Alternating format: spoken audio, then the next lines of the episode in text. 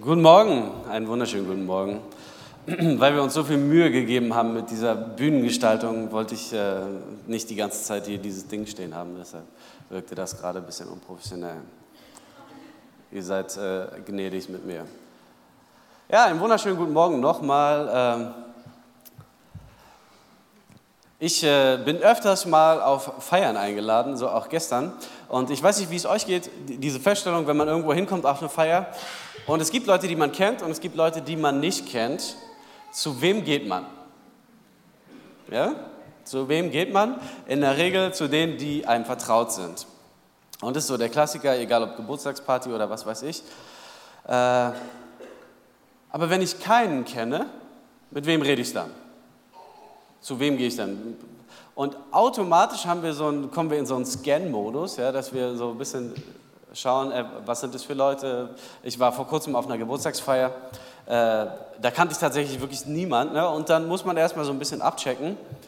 Und es ist so ganz typisch, dass man erstmal guckt, ey, passt das so, ist der mir sympathisch oder nicht? Ja? Und so geht man die Leute durch. Bei manchen merkst du schon vom Aussehen her, hm, weiß nicht. Und äh, ist dann die Frage, ob man die Größe hat, äh, über diese Schubladen hinwegzugehen oder nicht. Aber es geht schnell, dass wir bewusst oder unterbewusst so gucken, ob Leute mit uns auf einer Wellenlänge sind und ob man mit denen dann Beziehung haben will oder nicht, ob man mit denen redet. Und es passiert auf Geburtstagsfeiern, es passiert auf der Arbeit und es passiert sogar in der Gemeinde. Nein. Menschlich gesehen ist es völlig normal, ja? So klar, so, so, so sind Menschen. Die Frage ist, ob das so sein sollte. Ja? Ob Gott da vielleicht eine andere Meinung zu hat. Heute Morgen beginnen wir die neue Predigtreihe Esra Nehemia. Also was ihr seht in der Regel ist Nehemia. Allerdings äh, beginnen wir heute Morgen mit Esra. Warum? Das ursprünglich war das ein Buch. Esra und Nehemia waren ein einzelnes Buch. Äh, was erst im Mittelalter irgendwann getrennt worden ist. Und weil das aber eigentlich innerlich zusammenhängt und weil das dieselbe Zeitgeschichte betrachtet, haben wir quasi die Gelegenheit, Esra und Nehemiah uns anzuschauen und festzustellen, inwiefern die zusammengehören. Dann ist so ein bisschen die Frage, wer von euch ist gut vertraut mit Esra und Nehemiah? Wo befinden wir uns da in der Geschichte Israels? So,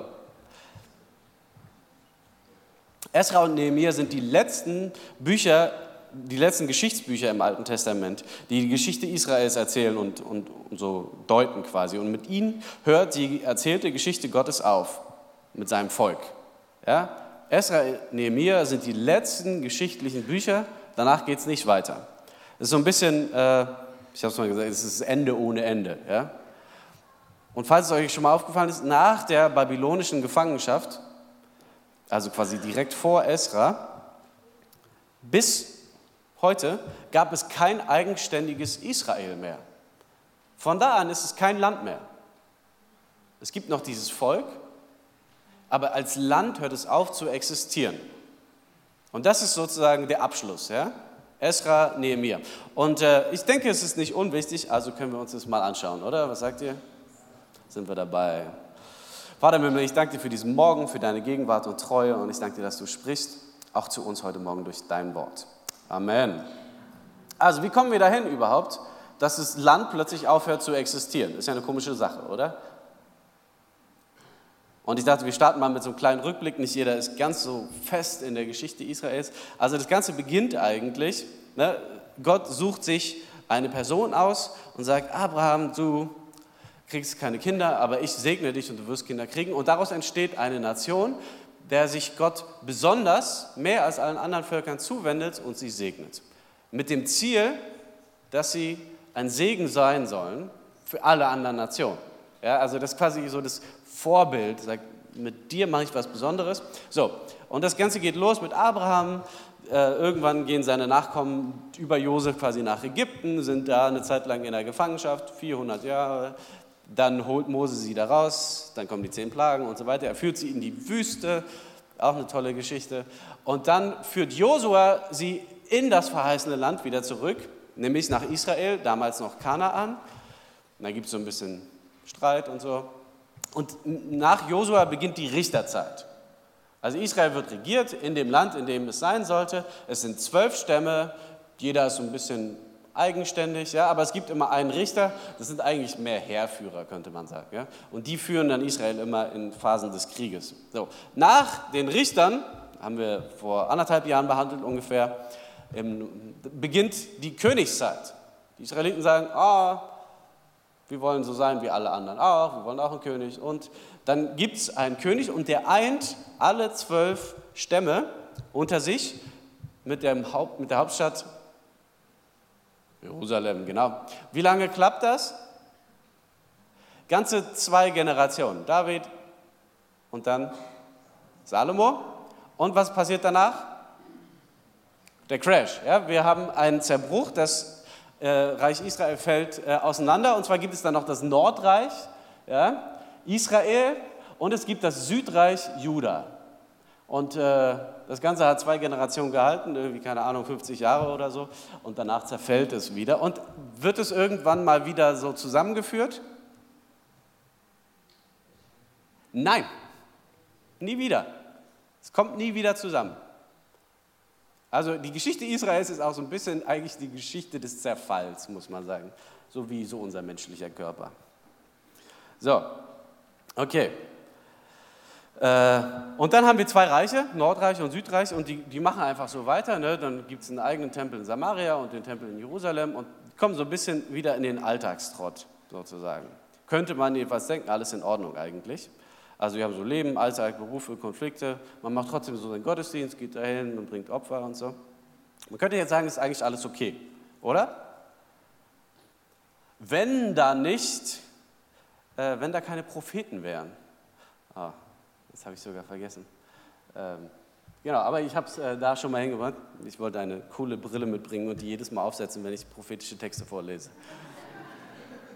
Das wird uns nämlich diese Predigtreihe über begleiten, dass wir immer mal wieder den Blick in die Propheten aus dieser Zeit wagen und schauen, was sagen die eigentlich zu der Situation gerade. Ja? Also, und so ist es auch im, im Nordreich. Und äh, die Propheten zeigen uns ganz gut, was sagt Gott über diese Situation? Wir denken heutzutage häufig, Propheten, die sagen immer die Zukunft voraus. Ja? Machen die das manchmal?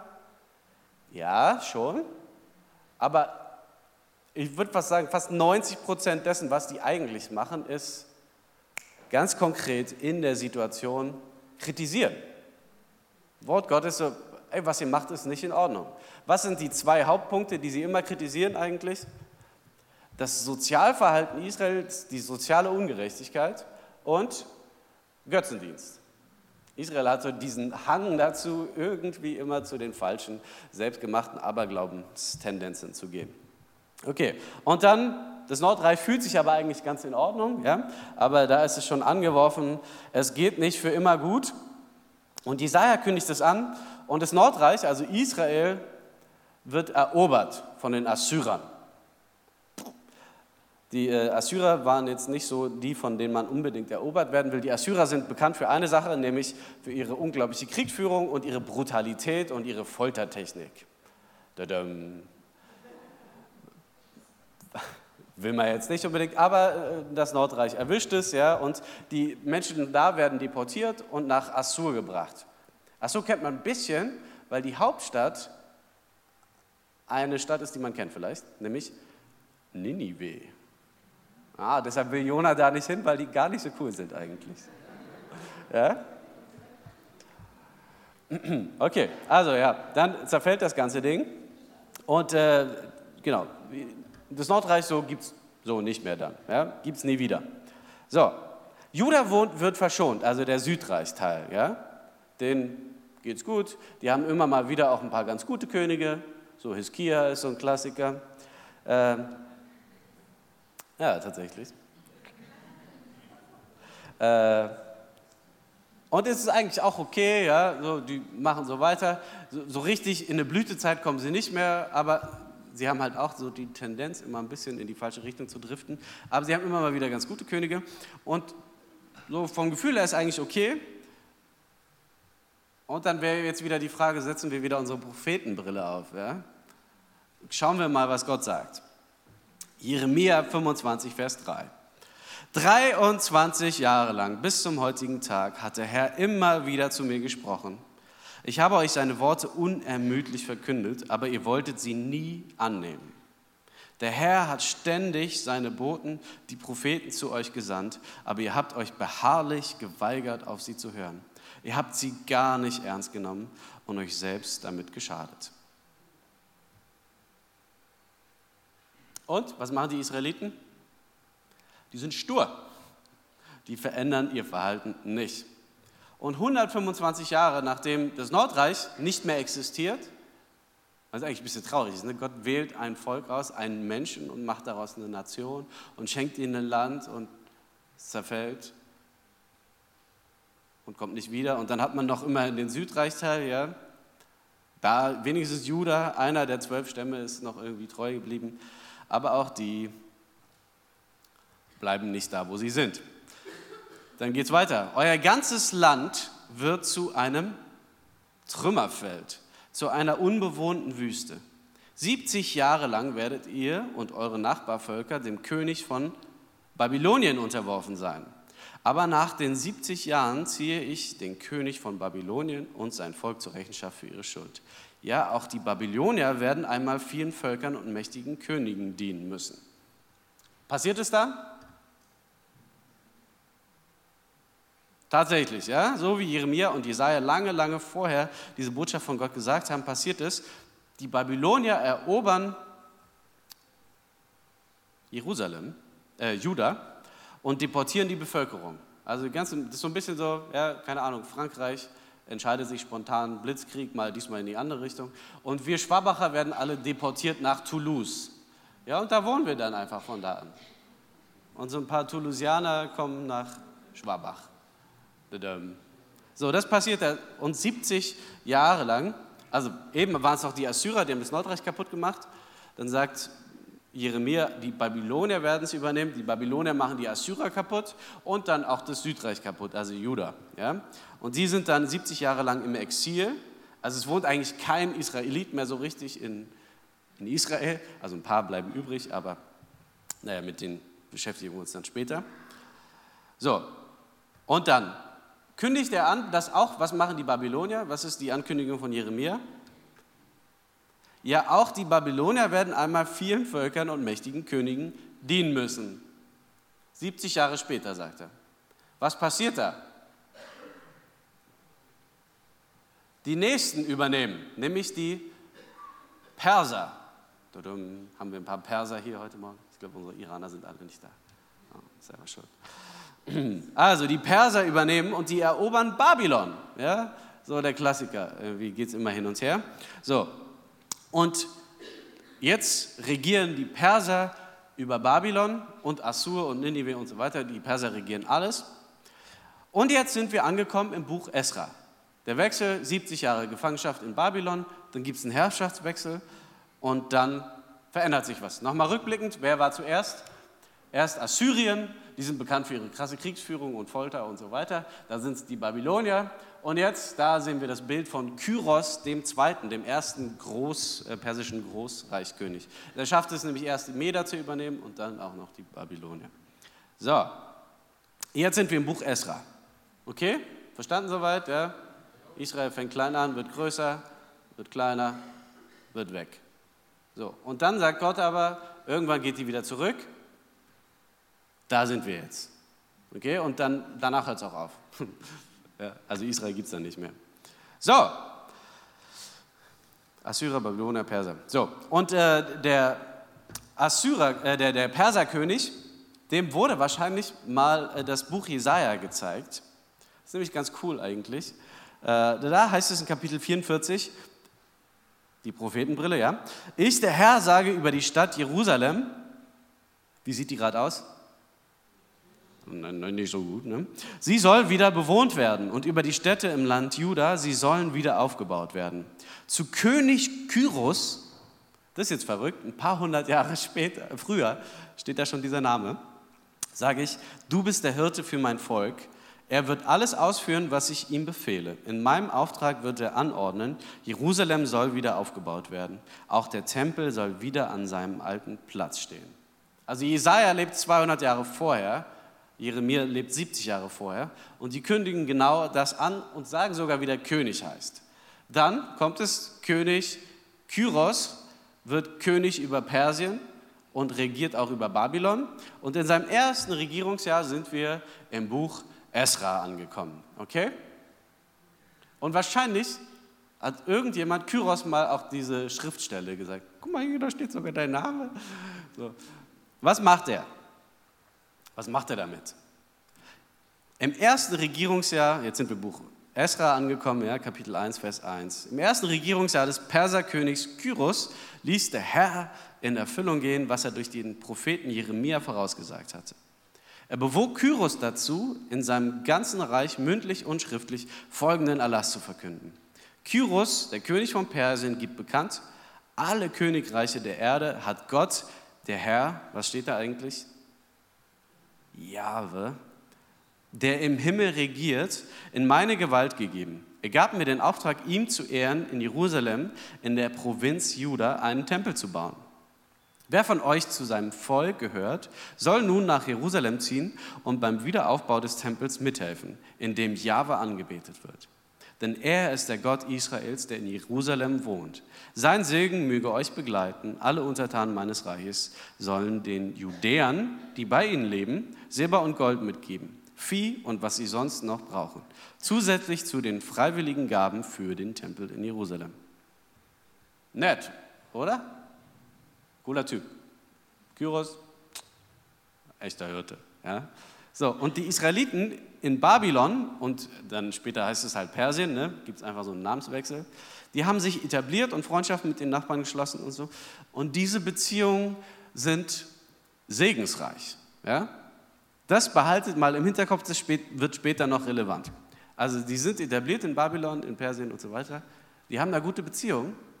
So, und was machen jetzt ihre Nachbarn? Im sechsten, oh nee, ihre, ihre Nachbarn halfen ihnen mit Silber und Gold, mit Vieh und vielen wertvollen und nützlichen Gegenständen. Sie schenkten ihnen auch freiwillige Gaben für den Tempelaufbau. Gut, oder? Irgendwie gute Voraussetzungen. Und die Israeliten aus Babylon, jetzt Persien, gehen zurück nach Jerusalem und fangen an, den Tempel wieder aufzubauen. Und erst bauen sie den Altar, fangen an mit den Opfergaben und so weiter. Und dann bauen sie den ganzen Tempel. Und da lesen wir in Esra 6, im sechsten Regierungsjahr von König Darius, am dritten Tag des Monats Adar, wurde der Tempel fertiggestellt. So, dem aufmerksamen Leser fällt auf, wie ist der König eben? Kyros. Ja, wie heißt der? So, was da passiert? Das ist viel später. So, warum hat es so lange gebraucht? Der Tempel ist 30 mal 30 Meter. Was war da los, Freunde? Schlechte Architekten. Und sie hatten eigentlich den ultimativen Support. Ja, alle Nachbarn geben ihnen fette Geschenke. Kyros sagt, ey, ihr nehmt alles, was ihr braucht. Ihr habt meinen Segen. Alle müssen euch helfen. Was passiert zwischen Kapitel 1 und Kapitel 6? Von perfekte Startvoraussetzung zu, oh, das Ganze zieht sich irgendwie. Ah ja, gibt halt immer mal wieder Konflikte. Esra Kapitel 3, Vers 1. Das ist jetzt der Grund, warum das Ganze sich so ewig hinzieht. Ja? Was ist da los? Die Samariter betrachteten die Judäer und Benjaminiter als ihre Feinde. Warum ist das so? Die sind halt böse, die Samariter. Ist doch klar, oder?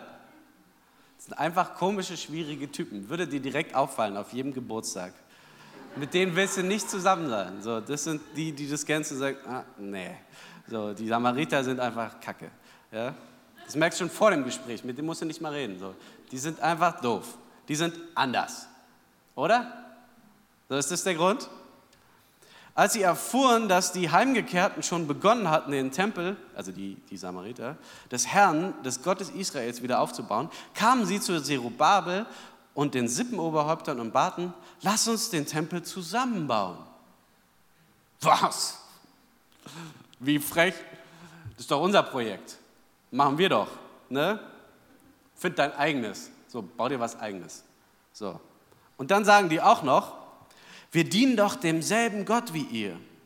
Seit der Zeit von Assarhaddon, dem König von Assyrien, ihr denkt dran, ne? die Assyrer haben im Nordreich die Leute weggenommen und die Assyrer dahin gepflanzt, ja? und die wohnen seitdem da, der uns hier angesiedelt hat, bringen wir diesem Gott unsere Opfer dar. Lustige Kultur, ne? die haben eigentlich ihren Gott in Assyrien, dann gehen sie nach Jerusalem, und oh, hier gibt es einen anderen Gott, okay, dann bringen wir dem die Opfer. So. Was würden wir jetzt machen? Dürfen die mitmachen? Nö. Dürfen die helfen? Das ist nicht meine Peer Group. Ja? Auf dem Geburtstag merkst du gleich, ah, nee, du, ich rede mit jemand anders. Ja? Die sind anders. Also wie reagiert Zerubabel? Das ist übrigens der Kerl, der da nachher von Persien äh, hingeht und das ganze Ding anleitet.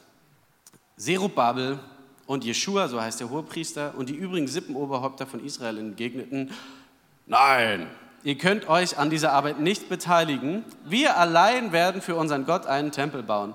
Uns hat Kyros, der König von Persien, damit beauftragt. Okay, was sagt Gott dazu? Ist das Gottes Meinung? Finden wir was dazu im Text? Das wird nicht kommentiert. Man könnte jetzt denken, okay, wenn die, die Leute in der Bibel das so machen, dann wird es ja irgendwie richtig sein, oder? Die meisten Leute kommen tatsächlich zu dem Ergebnis. Ich habe einige Freunde und ein, ein, ein, ein Kumpel, der hat auch gerade über Nehemiah gepredigt und so. Und so die klassische Auslegung ist, na klar, die machen das Richtige. Ja? Das steht ja in der Bibel. So. Es gibt aber in der Bibel immer mal wieder Texte, die einfach strange sind. Und jetzt, Alter, was ist los bei euch? Vielleicht kennt ihr die Geschichte von Lot. Seine Töchter wohnen bei ihm und die haben keine Freunde irgendwie und wollen aber Kinder haben. Also machen sie ihren Vater betrunken und lassen sich von ihm schwängern. Der ganz, so, was geht? Ja, warum steht es da? Und es wird nicht kommentiert. Gott sagt nicht, das ist gut oder schlecht oder so. Und da gibt es zwei Möglichkeiten für uns im Nachhinein, wenn es nicht kommentiert wird, zu checken, ist es gut oder schlecht, ist es richtig oder ist es falsch. Und die eine Möglichkeit ist zu gucken, was ist das Ergebnis nachher. Was ist das Ergebnis zum Beispiel bei Lot und seinen Töchtern? Die Kinder heißen Moab und Ammon. Moab und Ammon sind so die Überasis sozusagen. Das sind die Erzfeinde von Israel. Ergebnis ist klar, Findet Gott nicht so gut. Ja? So, Inzest ist nicht so sein Ding. Äh, findet er nicht so gut. Und was ist jetzt hier mit der Geschichte? So, finden wir dazu was? Das Ergebnis können wir betrachten. Und das Ergebnis ist quasi Gottes Kommentar. Von da an wurden die Juden von den Samaritern, mit denen sie das Land teilten, immer mehr eingeschüchtert und wagten nicht weiterzubauen. Es gelang den Samaritern sogar, einige Berater des persischen Königs Kyros zu bestechen und so den Bau des Tempels bis zur Regierungszeit von König Darius zu verhindern. Nach Kyros sind noch andere Könige, ja? bis zu Darius. Und daraufhin beginnt eine schier endlose, konfliktreiche Auseinandersetzung über Jahrzehnte mit den persischen Königen, den Samaritern und den Zurückgekehrten. Und es geht immer hin und her und die schreiben Briefe an die Perserkönige und dann schreiben die Samariter Briefe an die Perserkönige. Könnt ihr alles nachlesen, super spannend in Esra. Ja, so Beamtensprache und so weiter. Und man hat so das Gefühl, Persien ist so der, äh, also die, die Israeliten sind so der persischen Bürokratie ausgeliefert. Wie wenn du so einen richtig unsympathischen Steuersachbearbeiter hast. Ja. Du kriegst Steuererklärung zurück und was ist da los? Ja, hat meine Schwägerin letztes gehabt. So. Der hat einfach Mist gemacht und dann sollte sie statt irgendwie 1000 Euro zu bekommen, 2000 Euro zahlen. Ich, nein, das kann doch nicht sein. Ja, und so geht es äh, Israel auch. Denken, eigentlich hat alles ganz gut angefangen. Und dann haben die, Perser, äh, die Samariter irgendwie bessere Argumente und schreiben Briefe mit den Königen, geht hin und her. Und die scheinen zu verlieren. Können irgendwie nicht weitermachen. Ja? Und bei jedem Herrschaftswechsel versuchen sie wieder ihr Glück und scheitern, weil die Samariter irgendwie bessere Argumente haben. Ja? Und dieser Streit zieht sich über mehrere Königsherrschaften. Jetzt die Frage, warum? Wollte Gott das so haben? Ist das in seinem Sinne? Gehört Anfeindung und Anfechtung eben dazu, wenn man das Haus des Herrn bauen will? Ja? Ist das so? Ich würde sagen ja und nein. Ja? Also wir, wir verwenden Anfechtung ganz häufig als Schleier eigentlich für menschliche Konflikte in der Gemeinde. Wenn irgendwo Konflikte entstehen, das ist Anfechtung. Ja, ganz ehrlich, das ist keine Anfechtung, sondern das ist ein Konflikt. Und wenn du das Ding Anfechtung nennen willst, dann nennst du halt die Person, die den Konflikt angefangen hat, Anfechtung. Ist aber auch komisch. Konflikte sind in der Regel einfach Konflikte. Und jetzt die Frage, muss man die jetzt machen oder nicht? Ja, man kann es verschleiern und irgendwie vergeistlichen, aber es ist einfach ein Konflikt. Und jetzt gibt der Text keine Auskunft darüber, ob das gut ist oder nicht. Ist es richtig, wie sie sich verhalten oder nicht? Das Ergebnis scheint irgendwie nicht so richtig das Ganze zu unterstützen. Und wir haben noch diese zweite Möglichkeit, die ich vorhin erwähnt habe. Wir haben die, die Prophetenbrille. Ja? Also wir können mal gucken, was sagen eigentlich die Propheten in dieser Zeit dazu. Und das lesen wir in Sacharja. Sacharja und Haggai und Malachi sind, Zeit, sind Propheten in dieser Zeit. Und Gott sagt durch Sacharja den Israeliten, freut euch und jubelt, ihr Einwohner von Zion. Was ist Zion? Jerusalem. Ja? Denn ich werde kommen und mitten unter euch wohnen. An diesem Tag werden sich viele Völker mir zuwenden. Dann gehören auch sie zu meinem Volk und ich wohne in eurer Mitte. Also Gott wohnt in unserer Mitte, wenn Generationen und Nationen vereint sind. Viele Völker, ja? viele Völker. Und nach diesem jahrzehntelangen Konflikt zwischen Persern, Samaritern und Jerusalemern sozusagen, entscheidet der König von Persien einfach, die Samariter helfen mit. Fertig. Ja, so, ihr baut das Ding und die Samariter helfen euch. Und so passiert es dann einfach. Und was nicht zusammengeht aus einer bestimmten Haltung, die sind nicht so wie wir, die sind irgendwie anders. Ja? Ich will ja, aber nicht mit denen und so. Da sagt Gott dann einfach, doch, das geht. Ihr könnt mit denen zusammenarbeiten. Und ich würde sogar sagen, Gott sagt, das macht meine Gemeinde, meine Kinder aus. Dann bin ich mittendrin. Dann bin ich mitten unter ihnen. Dann wohne ich in ihrer Mitte dass die Unterschiede und Schwierigkeiten und andere Meinungen und Weltanschauungen überwunden werden für dieses größere Ziel. Er ist ein bisschen anders als ich. Ist das okay? Gott sagt ja. Und Jahrzehnte nach der Ankunft in Jerusalem wird Gottes Verheißung wahr. Ja, er hat es angekündigt, er hat es gesagt und er macht es auch Wirklichkeit. Aber achtet mal darauf, wie. Esra 6, ja. Am 14. Tag des ersten Monats feierten die zurückgekehrten Israeliten das Passafest. Der, Tempel ist fertig, ja, können das erste Mal Passa feiern. Doch nicht nur die heimgekehrten Israeliten aßen das Passalam, sondern auch alle, die sich vom Götzendienst im Land losgesagt hatten. Auch sie wollten jetzt ganz dem Herrn, dem Gott Israel gehören. Voller Freude feierten sie außerdem noch sieben Tage lang das Fest der ungesäuerten Brote der Herr hatte sie froh gemacht. Was ist da das Besondere? Nicht nur die zurückgekehrten Israeliten feiern das Passafest, sondern auch die Leute, die da drumherum wohnen, mit denen sie auf gar keinen Fall zusammenarbeiten wollten. Weswegen sich das ganze Ding um Jahrzehnte verzögert hat. Und dann kommt der Perserkönig und sagt, nee, ihr macht es jetzt einfach zusammen. Das erinnert mich so ein bisschen an meine Kinder manchmal, wenn die spielen und irgendwie wollen sie irgendwie nicht zusammen. Man will immer das, was der andere hat, aber nicht teilen. Und, irgendwann nimmst du ihnen das Streitding weg und sagst, ja, so jetzt mach mal hier. Und so ist es da, ja. Die, die Option ist weg, sie müssen zusammen und dann geht es auf einmal. Und so kommt's. Und die Frage ist, hätte das so lange brauchen müssen? Wollte Gott, dass die heiligen Israeliten zusammen mit den unheiligen Samaritern den Tempel bauen? Wollte das Gott? Ich würde sagen, anscheinend schon. Ja? Er sagt es durch seine Propheten und er lässt es nachher so passieren. Ist es Gottes Wille? Ja, eigentlich würde ich sagen, ja. Ergebnis und Prophetenbrille helfen uns zu verstehen, was Gott damit will. Und jetzt die Frage, was ist mit dir? Was ist mit mir? Lassen wir es zu, dass Gottes Wort uns so verändert, dass wir unsere Grüppchenbildung verlassen und Menschen wahrnehmen. Menschen, die nicht auf Anhieb in mein Schema passen. Und das wäre ja so ein bisschen die interessante Frage, wenn du dich umschaust. Mit wem hier würdest du reden? Und mit wem eher nicht? Jetzt die, die nebeneinander sitzen, sind sich natürlich einig. So. Wir zwei gehen auf jeden Fall. Aber wie groß ist die Gruppe darüber hinaus?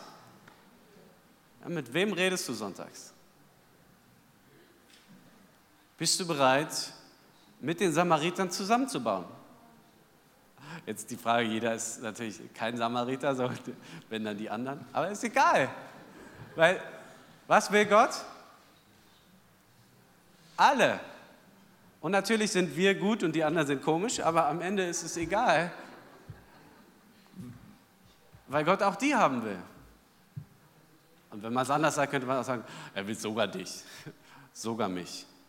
Egal wie anders wir sind. Was ist mit mir? Ja, bin, bin ich bereit, diese Peer Group zu verlassen?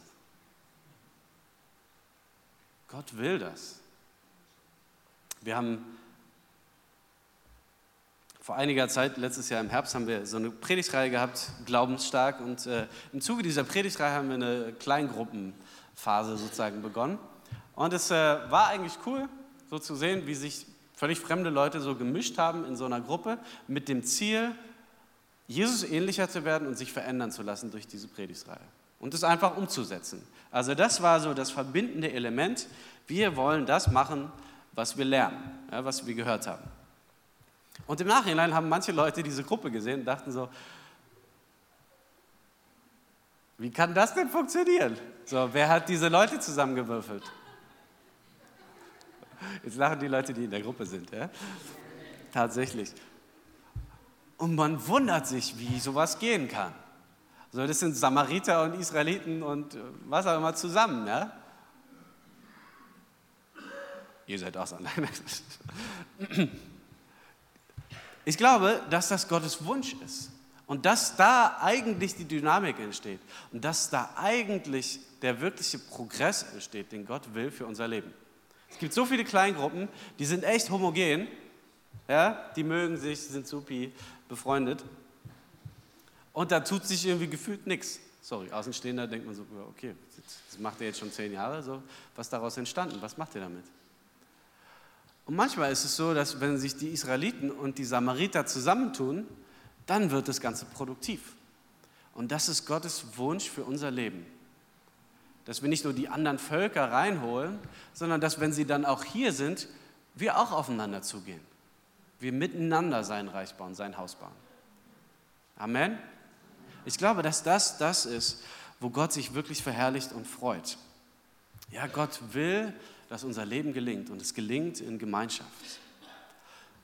Und Gottes Reich entsteht da, wo das passiert, wo Menschen diese Barriere überwinden, diese Vorurteile überwinden, mit Menschen ins Gespräch kommen, nicht sofort direkt, wenn der Gottesdienst vorbei ist, gehen, sondern mit Menschen reden. Verrückt. Gottes Reich entsteht da, wo das passiert und Leben gelingt da, wo das passiert. Und sein Reich, sein Haus wird gebaut, wo das passiert. Ganz praktisch, ja? mit den Steinen. Und Gott wird verherrlicht durch seine Kinder, wenn sie so leben. Amen. Amen. Nächste Woche geht es weiter mit äh, Esra, Kapitel 7 steigen wir dann ein. Es gibt eine neue Hauptfigur, Zerubabel haben wir hinter uns gelassen, der hat das Haus gebaut. Und äh, es bleibt weiter spannend. Es wird dieses Schema beibehalten, dass wir gucken vom Ergebnis und mit der Prophetenbrille, was passiert da eigentlich? Und warum ist es so ein Ende ohne Ende? Okay? Ich will euch gerne noch segnen, ihr dürft dafür aufstehen, dass wir das wirklich umsetzen. Ja? Ich glaube, Gott hat wirklich Interesse daran, dass wir gemeinsam sein Haus bauen. Amen. Vater im Himmel, ich danke dir, dass du uns zusammengestellt hast als ein Leib, als deine Gemeinde. und dass du uns als Samariter und Israeliten und Zurückkehrer und da Zurückgebliebene, dass du uns zusammengeführt hast und dass du uns befähigst, gemeinsam dein Reich zu bauen, aufeinander zuzugehen, Beziehung zu leben und zu erleben, wie Leben gelingt unter deinen Maßstäben. Danke dir, dass du uns dazu befähigst, in Jesu Namen. Amen.